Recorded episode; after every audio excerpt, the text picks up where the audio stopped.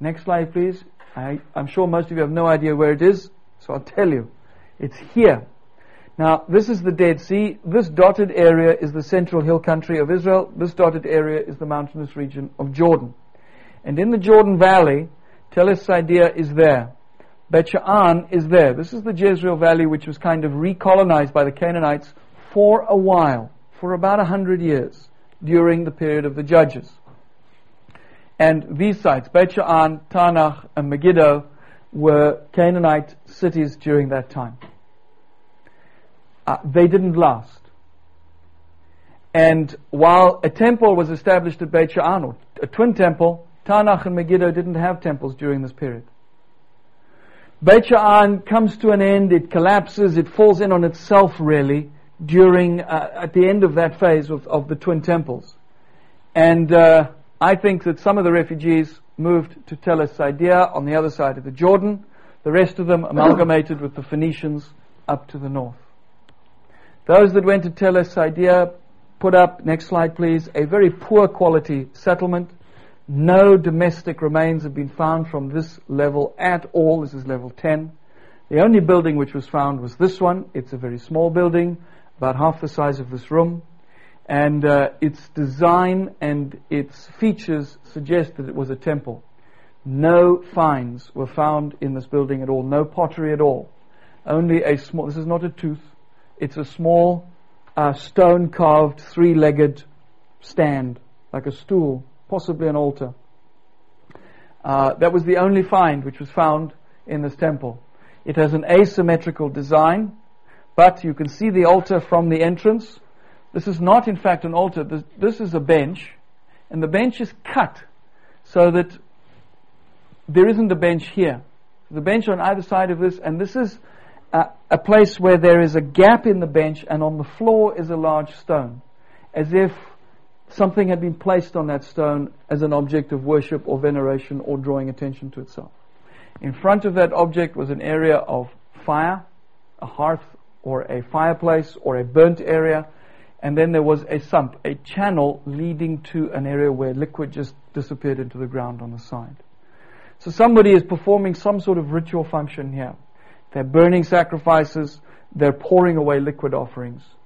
But it was very short lived. As I say, there were no fines at all. It was cleaned out, destroyed, and gone in very short time. It probably didn't last more than a couple of years, if that. And this is the last temple that we see in Canaan until the temple in Jerusalem is built. And again, I want you to know that the reason we see temples during this period is because um, this is the last vestige of the centralized authority structure which dates back to the Canaanite period. Why were there Nuzi features, Mesopotamian features in the temple in Beit Sha'an if these people came and settled in the central hill country. Originally, these refugees would have come from an urbanized culture. They would have come from cities, or their parents or grandparents, or whoever it was that left those cities. And so when the Canaanites reestablished themselves, I believe they went down into the valleys and amalgamated with those people and influenced them religiously. The fact that there were over 50 stands stored in those temples suggests to me that every family had their own stand. There's no reason why there should be so many cult stands. You can't use that many cult stands in temple worship. You only need half a dozen. You know, how many crucifixes do you have, or, or how many menorah, menorah do you have in your churches? Only, you don't need one or two. The second one is kept in the cupboard so that when the first one is being cleaned or repaired, you put the other one up. You know, you don't need a lot of cult stands. But if there's one per family, then there's a lot. And so what we see is not just the temple, but we also see the decentralization, the personalization of religion. And what we're going to see now, we've finished the temples, and after the break, we'll come back and we'll look at the, the real situation. These, as it were, were exceptions. This was the last gasp of the Canaanites. What really happened amongst the rest of the people living in the country was what I call the privatization of religion. Religion was privatized. People didn't rely on other people to do their religion for them. They didn't rely on priests. They didn't rely on authorities. They did it themselves. They did it at home.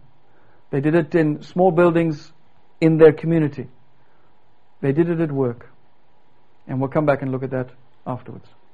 Unoccupied for 120, perhaps 150 years. And sometime in the 11th century, in the early 11th century, um, uh, or, or, or late 12th century, a small settlement arose. This wasn't a very sophisticated settlement. People didn't come and build nice houses. It's what we call in English a pit and hovel settlement. A hovel is a really rather uncomplimentary word for a very poorly built house. It's a mud hut. Yes? Uh, sometimes we also refer to them as squatter settlements. They're coming from South Africa. I have a problem with that, obviously, because of the connotation that we have in South Africa with what we call or what have been called in the past squatters in South Africa. But basically, it's a very poor quality settlement. In fact, next slide, please, there was only one building of any substance which was found. The first time I visited the site and saw this building was in 1987. This was excavated in 1960 and had been sitting lying in the rain and the wind and the sun every year for 27 years and it looked a bit of a mess, this building. I took a photograph of it not realizing exactly what I was photographing, and I'm very grateful I did. Because if one thing stands out in this building, it's this, isn't it? There's a large basalt stone. We'll come back to that stone. But uh, I then went off and studied archaeology, uh, biblical archaeology in Jerusalem, and uh, came back and visited the site several times. And in fact, this building became a major focus of my uh, research. Next slide. And uh, this is how it looked uh, in the plan when it was originally excavated, a rectangular building covered by a later wall which was not removed, so one wall we don't have. But I don't think we should see anything into that, it probably came down here. It's a room in a, in a larger structure, whether it was a single building itself or a room in a structure is not really important. There was another room here which wasn't well preserved. There was a paved platform here and a paved platform here. They described this and this and this basalt thing as being benches, but they're not. If you look at the levels, you'll see that they're way too high. This is nearly half a meter above the ground. That is a bench about, you know, it's higher than a standard chair. It's a very uncomfortable bench to be half a meter high, uh, especially when um, uh, this one too is also the same 40 centimeters. What this is, these are not benches, these are part of the wall. The wall has two lines. It's clear from the photographs. This, I said to myself, if this isn't a bench, then what's it doing there? Well, we'll come back to that. But the reason that Yigal Yadin originally thought this was a cult room was because here, round about where the four and the six are, underneath the floor, a very important discovery was made. It was a hoard um, of, of metal in a jar. And amongst that hoard was a figurine of a deity, of a god. Next slide, please. This is what the site looked like when they excavated it in 1960. It's nice and neat, and you can see here, this is what they call a bench, and that's the wall. But it's clearly that this is part of the same structure. That this is a wall, and this is the outer part of the wall, the inner part of the wall, and the same here. And here's this thing, and you can see that if that was a bench, it would be very uncomfortable. So uh, I, I asked myself what's going on. Over here, underneath the stones, they found the pot. Next slide, please. This is what was in the pot. A whole lot of scrap metal, uh, which had sort of got glued together over time. It was all made of bronze. There were axe heads. There were shafts of spears. There were pins and needles. There were uh, blades. Uh, there was all sorts of things. And there was this chap here. This deity figurine. Here his legs are sticking out the bottom. And Yadin immediately said, ha ha, you see, those nasty Israelites worshipping uh, all sorts of strange gods in high places. And this automatically became an Israelite high place. But is it? You see, all of this is, is definitely scrap metal.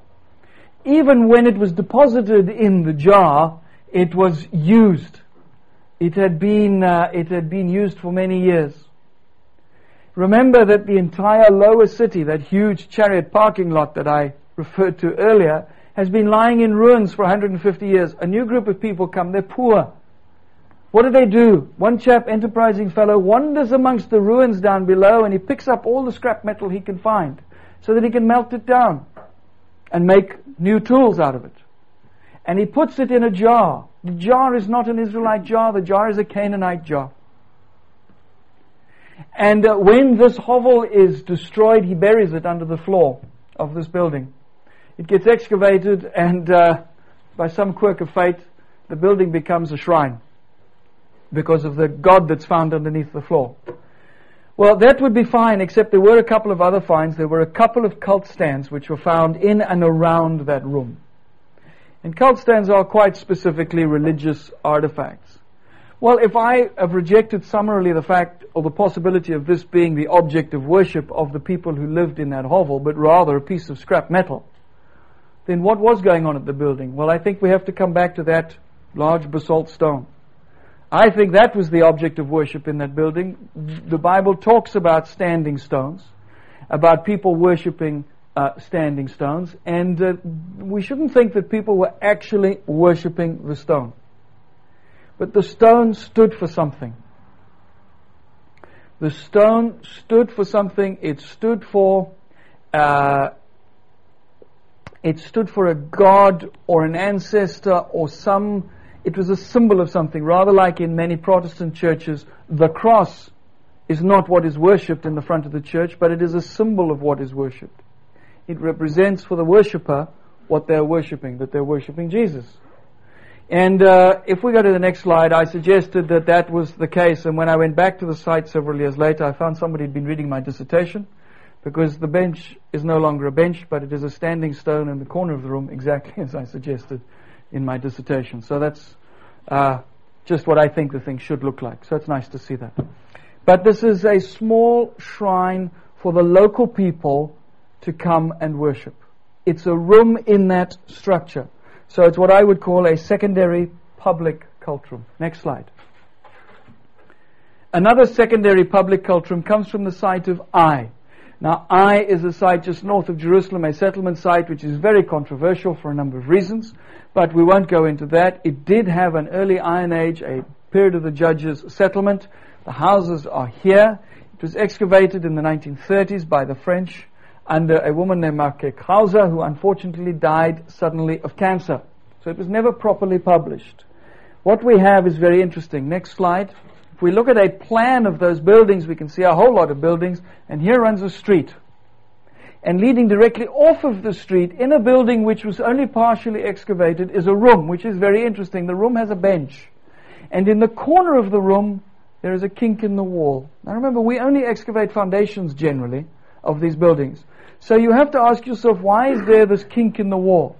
The obvious answer is that people used it to draw the attention of people coming into the room. There's also a bench here and possibly a bench there. But what clenched the fact or the possibility for me that this was almost certainly a cult site, high up on the probability continuum that I showed you earlier, high up on that line, is what was found on the bench. Next slide. A massive, huge cult stand three quarters of a meters high, 75 centimeters high. And it's quite different again to the local ones. The local ones are simply straightforward cylinders, perhaps with a couple of windows in. This one's got lots of windows. Also, it's biconical. It's two cones. It has its widest point in the middle. But what's perhaps most interesting is these paws, these feet which come out of the bottom, four of them, quaintly referred to by the French excavator as the paws of lions. Lion's feet. Well, I'm not sure that I would go as far as to say those are lion's feet, but they certainly are the feet of something. And there are four of them and not two. It's very strange. And once again reflects the influence of people immigrating to the country from the north. Okay? Now that's interesting because we've always considered Ai to be an Israelite settlement site. It's one of the principal sites mentioned in the Bible where Joshua conquered the people of Ai, and settled there. And yet, right in the middle of the site, we find a small cult room with an, a cult stand that has no resemblance to anything known from the land in the past except that it's a cylinder. Its shape, its design, its windows, and its feet are all different. And they all reflect imports from the north. The thing wasn't made in the north, it was made locally. But the ideas were brought in by other people. So again, we have a number of different groups settling down in this area. Next slide, please. We move on to Tanach. I mentioned Tanach as a place where the Canaanites had a brief sort of last hurrah. They, they, they, they re-established themselves briefly. And in a site again which was destroyed by bad excavation at Tanach in a room, we found some remarkable finds. This is a straightforward looking rectangular room. Unfortunately, this basin kind of cuts right across where the wall should be, and so we don't know what the original architecture was. Schumacher, our friend from Megiddo that bulldozed all the way through the site in 1901, was here too, with somebody else called Watzinger, and between them they made a right mess. They said this, this is a basin, a large like a bath, with stones, narrow stones lying straight up and paved with stones as well. Uh, they said this went with this building. It was the same level. I beg to differ because you can see that if this wall continues down, it's going to cut right in half. It must be from a different stratum. But they destroyed the site to such an extent that it's impossible to check it. They destroyed the stratigraphy. In this site, they found a cult stand, a really magnificent cult stand. One of those square cult stands with lions and images of sphinxes and all sorts of things. Uh, a beautiful cult stand, uh, which they found scattered in pieces all the way across here. They didn't say exactly where the pieces were, unfortunately. Well, the site was re-excavated in the 60s by the Americans, and um, some other interesting finds were made. In this room, a huge number of uh, vessels, pottery vessels, was found. Included among them were some very, very highly burnished, um, uh, uh, um, hand burnished, red hand burnished fineware vessels, thin, thin vessels, very expensive stuff. Rather nice, you know, Georg Jensen type of stuff, yeah? Not your common and garden stuff that you use for, for feeding the dog. Uh, really nice pottery. Also here, uh, in this room, in three, um, three piles, were found a whole lot of sheep uh, uh and goat astragali, that is, knuckle bones of sheep and goat. These were used uh, in ancient times to, um, to, to, as game pieces. They would rub them down on either side and use them as dice to throw in games of chance. They also would pierce them and put metal in them and do various things with them. They were also good luck charms. They were also used as offerings. Very much like uh, personal items, personal uh, superstitious items, lucky charms and we find them very often in burials as well. So there's uh, over a hundred of these are found lying around in this building. Uh, and then two more cult stands were found. Next slide, please. This is one of them. The other one was your standard sort of cylindrical one. It was found in a cistern, but we don't know from which level the cistern was cut because Schumacher and Watzinger mucked up the stratigraphy. So again, we don't know whether these things all go together, but if they do, it clearly points to some sort of religious activity. This is a magnificent cult stand. It's quite beautiful. Actually, the pottery is very poor. It's a poor quality material and badly fired. But the imagery is stunning. Let's just briefly look at it. It has four levels. At the bottom level has a naked woman leading two lions. Clearly, we're talking about Asherah, who was really a form of the Canaanite goddess Astarte or Ishtar or Ashtoret.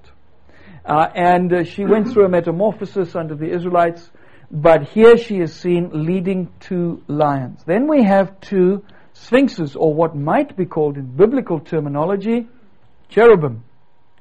Two winged animals. And what's in between them? A hole. A door, perhaps. Possibly the most intriguing suggestion about what the second layer means is that what you have is a dualism here. You have the female god and the male god, the female god and the male god. If this is the female god, who is the consort of Asherah? In Israelite uh, religion, it's Yahweh. It's Yahweh, and we may have a very early representation of Yahweh here. Of course, Yahweh is a God whose name is I am. And one of the things about God is that He is not seen. He's an invisible God. And you don't make images of him. So they didn't. They left a gap. Whether or not that's, that's, that's legitimate explanation, I don't know. But it's, an, it's, it's quite interesting and provocative. If we go up to the next one, again we get the lions linking it to the bottom. But we have the Phoenician tree of life with two goats eating from the tree of life. Asherah is life. She's a fertility goddess. So this is a traditional uh, a way of representing that. And then on the top we have two uh, like uh, leaves from a, a, a, capital, the Proto-Aeolic capital, which is a royal symbol in ancient Israel, and an animal, perhaps a horse, but probably a bull, or possibly a lion, with a winged sun disk on top. Again, we have elements of Assyrian cult coming in here. So a very interesting amalgamation of a lot of religious iconography in one cult stand. But the whole point is that this is probably not the temple itself. It may be a storeroom for a temple which was not find, found, but in the absence of that, I've classified it as simply a, a storeroom for a cult room, which was probably a public cult room. These are too elaborate to have been private uh, items. So again, it goes into that category of secondary public cult rooms. Next slide. The second uh, subcategory is the one that I, uh, I mentioned in my introduction at Tel Mikne at Ekron, where you have a, a shrine in a large public administrative center. Not going to spend time on that. We looked at this yesterday afternoon. But at Tel Mikne, right in the middle of the site, there is a massive administrative building. And in one of the rooms in the administrative building is an altar uh, on which were some bowls uh, which were clearly used for offerings. This is a unique find and one which is not repeated elsewhere in the country because there simply weren't large administrative buildings because there was no centralized authority. Next slide. So now we go into secondary public cult rooms. I beg about secondary private cult rooms. This is where nobody else was really invited except the person who lived in that building. These are in houses, in domestic uh, buildings. And uh, I think this is quite interesting. Tel Kiri Tel Kiri is a small farming village which was not occupied by the Israelites, where the Canaanites continued to live. They were kind of out of the loop. They weren't involved in all of the goings on in the country. You can imagine, as an analogy, what's happening in the West Bank today.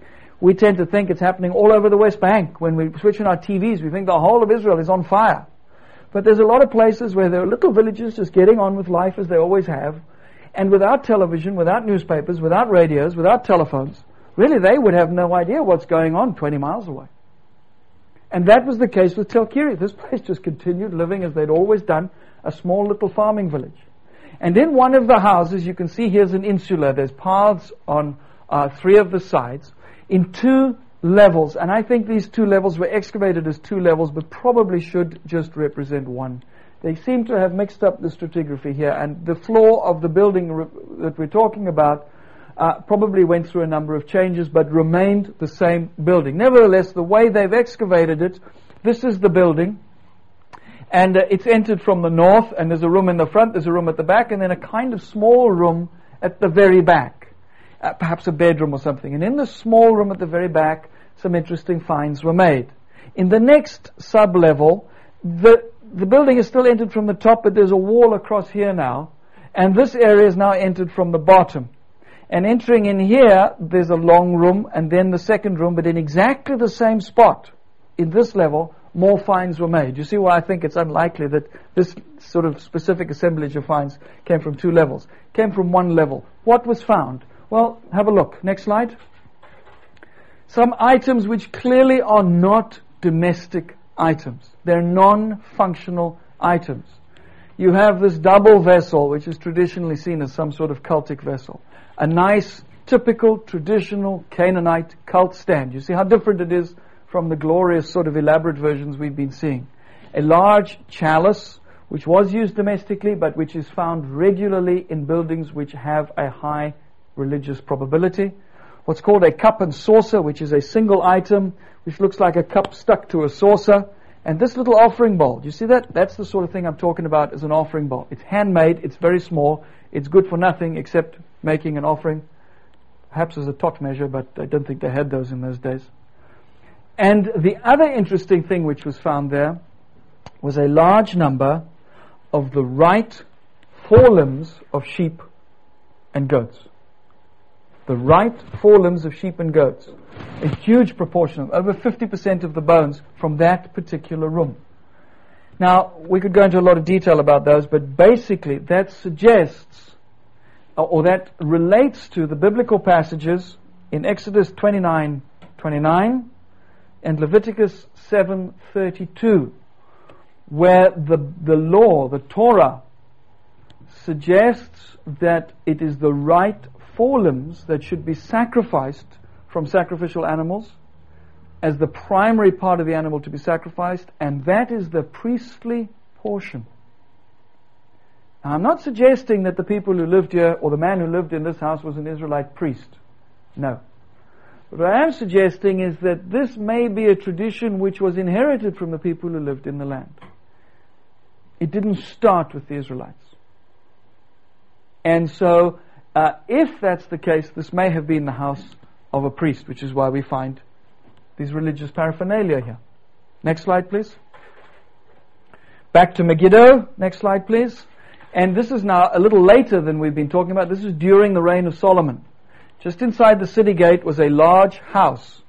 And you can see the house has thicker walls than the houses around, so it's probably a double story. In front of the house was a large courtyard. And in this corner of the courtyard, a remarkable series of finds was made. Now, next slide please. These are not good photographs, especially in this light, and I apologize, but we'll run through it quickly. Among the finds which were made were uh, two four horned altars. They're drawn here in profile from above. A large one and a small one. Can we focus just slightly, please? Other way? That's it. Excellent. Two four horned altars. There are two of these type of cult stands. These are solid cylindrical cult stands. You can only see one in this picture. Not both of them are drawn, but we'll see both of them in a minute. And there are two of these this one just says stone. This one is supposed to be an offering table. That's how it was interpreted. But they're both basically large, cut, flat basalt stones. What's interesting is that like the small altar and the large one, the small stand and the large one, you have a small one and a large one. Next slide, please. This is a photograph of the, of the area taken during the excavation, jazzed up a bit for bar. But I want you to have a look at this. There's the large one of these cult stands. There's the small one. Here's one of the altars in the corner, and the small one is next to it. And this is just another cult stand which was found, there it is, in the corner of the courtyard. Next slide. And here is a bad picture of these things standing next to each other, which you can't see anything. Next slide. So, and this little four-horned altar was found nearby. So what do we have here? This is an important person living in this house. It's probably the governor of the city. And yet in the courtyard of his house we have all sorts of religious paraphernalia. This could be a public shrine. But I don't think so. I think the fact that it's in his courtyard simply ref- uh, uh, uh, reflects the, the fact that this is his personal shrine. And this is his personal paraphernalia. Maybe he had a personal priest as well. We see evidence of that in the book of Judges uh, when the tribe of Dan moves north. You read that story and you'll see there's a personal priests living in specific households. But the point is that this is when the temple is being built in Jerusalem. This is when Yahweh is supposed to be the guy in charge, supposed to be the Lord that's worshipped, and Yahweh alone. And yet we have, for the first time uh, uh in this period, again, evidence, solid evidence, not like the cult stand I showed you, but really solid evidence that Yahweh and Asherah were being worshipped together. We'll see more of this this afternoon in the second lecture on cult where this becomes much more prominent. But here I think we have real evidence. A large altar, a small one. A large stand, a small one. A large standing stone and a small one. That we have a dualism in Israelite worship. Yahweh and Asherah are being worshipped together. And I think this begins to take on uh, or, or rather the scriptures which relate to the banning of Asherah, the prophetic injunctions against Asherah take on a new significance when you see how prominent the worship of this goddess was. Even in the governor's house at Megiddo during the time of Solomon, she was worshipped as a co-entity with Yahweh. Equal status. Next slide. Next slide. Industrial cult corners. Two more minutes. People took their gods to work with them. This is a Dan, next slide, in an area uh, of metal smelting. And these are some of the finds, the metal smelting finds which were found in the area. Next slide. There was a small room, meter by two meters, nicely plastered, right in the center, which was untouched by the dirt from smelting, in which was a number of interesting finds, including this one. Which is a cylindrical model which uh, I've suggested uh, is used for worshipping a goddess which was imported from Cyprus and the Aegean. Now, Dan had close relationships with Tyre, and Tyre during this time had very close relationships with Cyprus and Crete, uh, not just the Aegean, Crete. And this is the goddess with upraised arms. These things are all over Crete. Some of them have actual images of the goddess with upraised arms. But some metal worker, some skilled metal worker, and remember the person who came to Solomon's temple called Huram, who was appointed by Solomon and Hiram of Tyre, whose mother came from Dan to be the metalsmith. I'm not saying this was his factory. But the point is, we have these people moving around, artisans moving around from place to place, and they would have taken their gods to work. Why not? Next slide. We find that at other sites as well. Uh, open air outdoor cult sites on a mountaintop in in uh, northern um, uh, West Bank is this circular wall with a, an altar in the middle. It's a very stony site. Next slide. Um, at the top of a hill, here's the altar. It doesn't look like much, but it has been modified, and at its base was a platform with a number of odd finds. But the most significant find, next slide, to come from this site, was this magnificent bronze bull. This is the earliest manifestation of this type of bull with the humped shoulder that is called a zebu bull uh, in Canaan. Again, it comes from Anatolia, it comes from the north. Originally, it comes from India, and we can trace its progress across the Fertile Crescent. Immediately before this, it is in Anatolia and very far northern Syria, and suddenly it appears here. Now we know the bull figurine was something which was worshipped, but nevertheless, this is an, a, type of bull from outside the country. So once again, we find people from outside bringing their influence in. And finally, the next slide is the last uh, series of slides I want to show you, the Mount Ebal altar. On Mount Ebal, another outdoor cult site which consists of this square platform and various other things. This square platform is very controversial, and I do not believe it was an altar.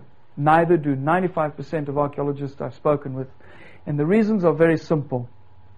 The green arrow points to a sloping wall, which has partially fallen down the hill. Adam Zertal, next slide, who excavated here, proposed that this was an altar, not just an altar, the altar that Joshua built after the Israelites had crossed the Jordan River. Unfortunately, that was his idea from the start. He wanted to find that altar. It's very clear from his report that he set out to dig the site because he thought it might be Joshua's altar. Therefore, in my opinion, it's no surprise that he found what he was looking for. He created it out of what he found. How so? Well, the site is surrounded by a large enclosure and a second enclosure. Next slide. It's preceded by a farmhouse. There was a shepherd or somebody living up here who, uh, who, who lived here. And underneath the altar, if that's what it is, are a lot of other finds which he didn't dig because he wanted to preserve the altar because it was so nice. Next slide. This is the altar as he's drawn it. The main structure is here. The rest of these walls are very narrow, small, retaining walls, keeping the structure upright um, and, and supporting the main structure with two courtyards in front. This, he says, is the main uh, ramp leading up to the altar where the animals were sacrificed. Next slide. But a much better interpretation is that it is a tower, rather like the one at Gilo, which I don't have a better photograph of, but Gilo is a site just outside Jerusalem, also on a hilltop, also from this period, with an identical design. Next slide. Overlooking an important route uh, as a kind of a watchtower. No, says Zertal, it's not a tower, it's an altar. Look at this altar from the Mishnah. The fact that this altar was drawn 1400 years after the Mount Ebal altar doesn't seem to matter. It's a close enough fit.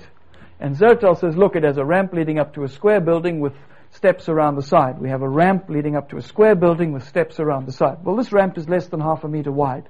I wouldn't have liked to have been an ancient Israelite priest carrying a sacrifice up a ramp half a meter wide with all of those robes on. It's simply not safe. It's, it's, and it, it doesn't make sense. What he's done is he's twisted the evidence to produce the site he wanted. Next slide. That's his final picture. But let me tell you There is not one single religious artifact anywhere on the site. Not one. Nothing. Nada. Nothing. Not a chalice, not, a, not an offering vessel, nothing. It's got a lot of little holes in the ground all the way around, which he says were places where people came and left offerings, but there are no offerings. Furthermore, there are a lot of burnt bones on the site, especially behind the altar. There are a lot of burnt animal bones. You see, he says, animal sacrifice. But a study of those burnt bones has shown that they are exactly the same in proportion. In other words, the proportion of burnt bones to unburnt bones on the site, and in terms of the actual animals there, to bones from other Iron Age 1 settlement site where there was no known religious activity. In other words, the pattern is exactly as you would expect for somebody or a group of people living there. There is nothing except for the architecture, which I pointed out is questionable, which suggests that this is a religious site. Nevertheless, because of the bias of the excavator, the unscientific method of his approach, and the, and the poor publication of his conclusions, we have little choice but to accept his interpretation. There is no way we can check it. And I point this out to you as a warning as we close. That's the fourth category. The fifth category is the um, extramural sites, which I do not have slides for. But there were a couple of sites where there were just a couple of temples, or not temples even, shrines a few hundred yards out of town. So what does this say? No temples. Religion is privatized. People do whatever they want. There's a variety of religious uh, practices going on. There's a variety of deities going on. But furthermore, what this shows us is that the people who came into the land at this, site, at this time were not what we might call Israelites. They were from a variety of different contexts. They were from a variety of different places with different traditions. So why does the Bible refer to them as Israelites? I'll tell you why. Because when David created the kingdom, he came from a particular tradition. He came from one of these groups. It just so happened that his tradition was the one uh, which we by faith accept was the one that God had spoken to. A tradition which brought with them a worship of a deity that they called Yahweh. With a set of laws and a tradition of being slaves in Egypt.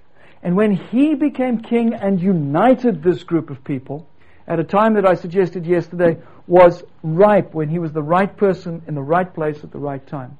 It was his tradition which became the official tradition. And everybody adopted his tradition.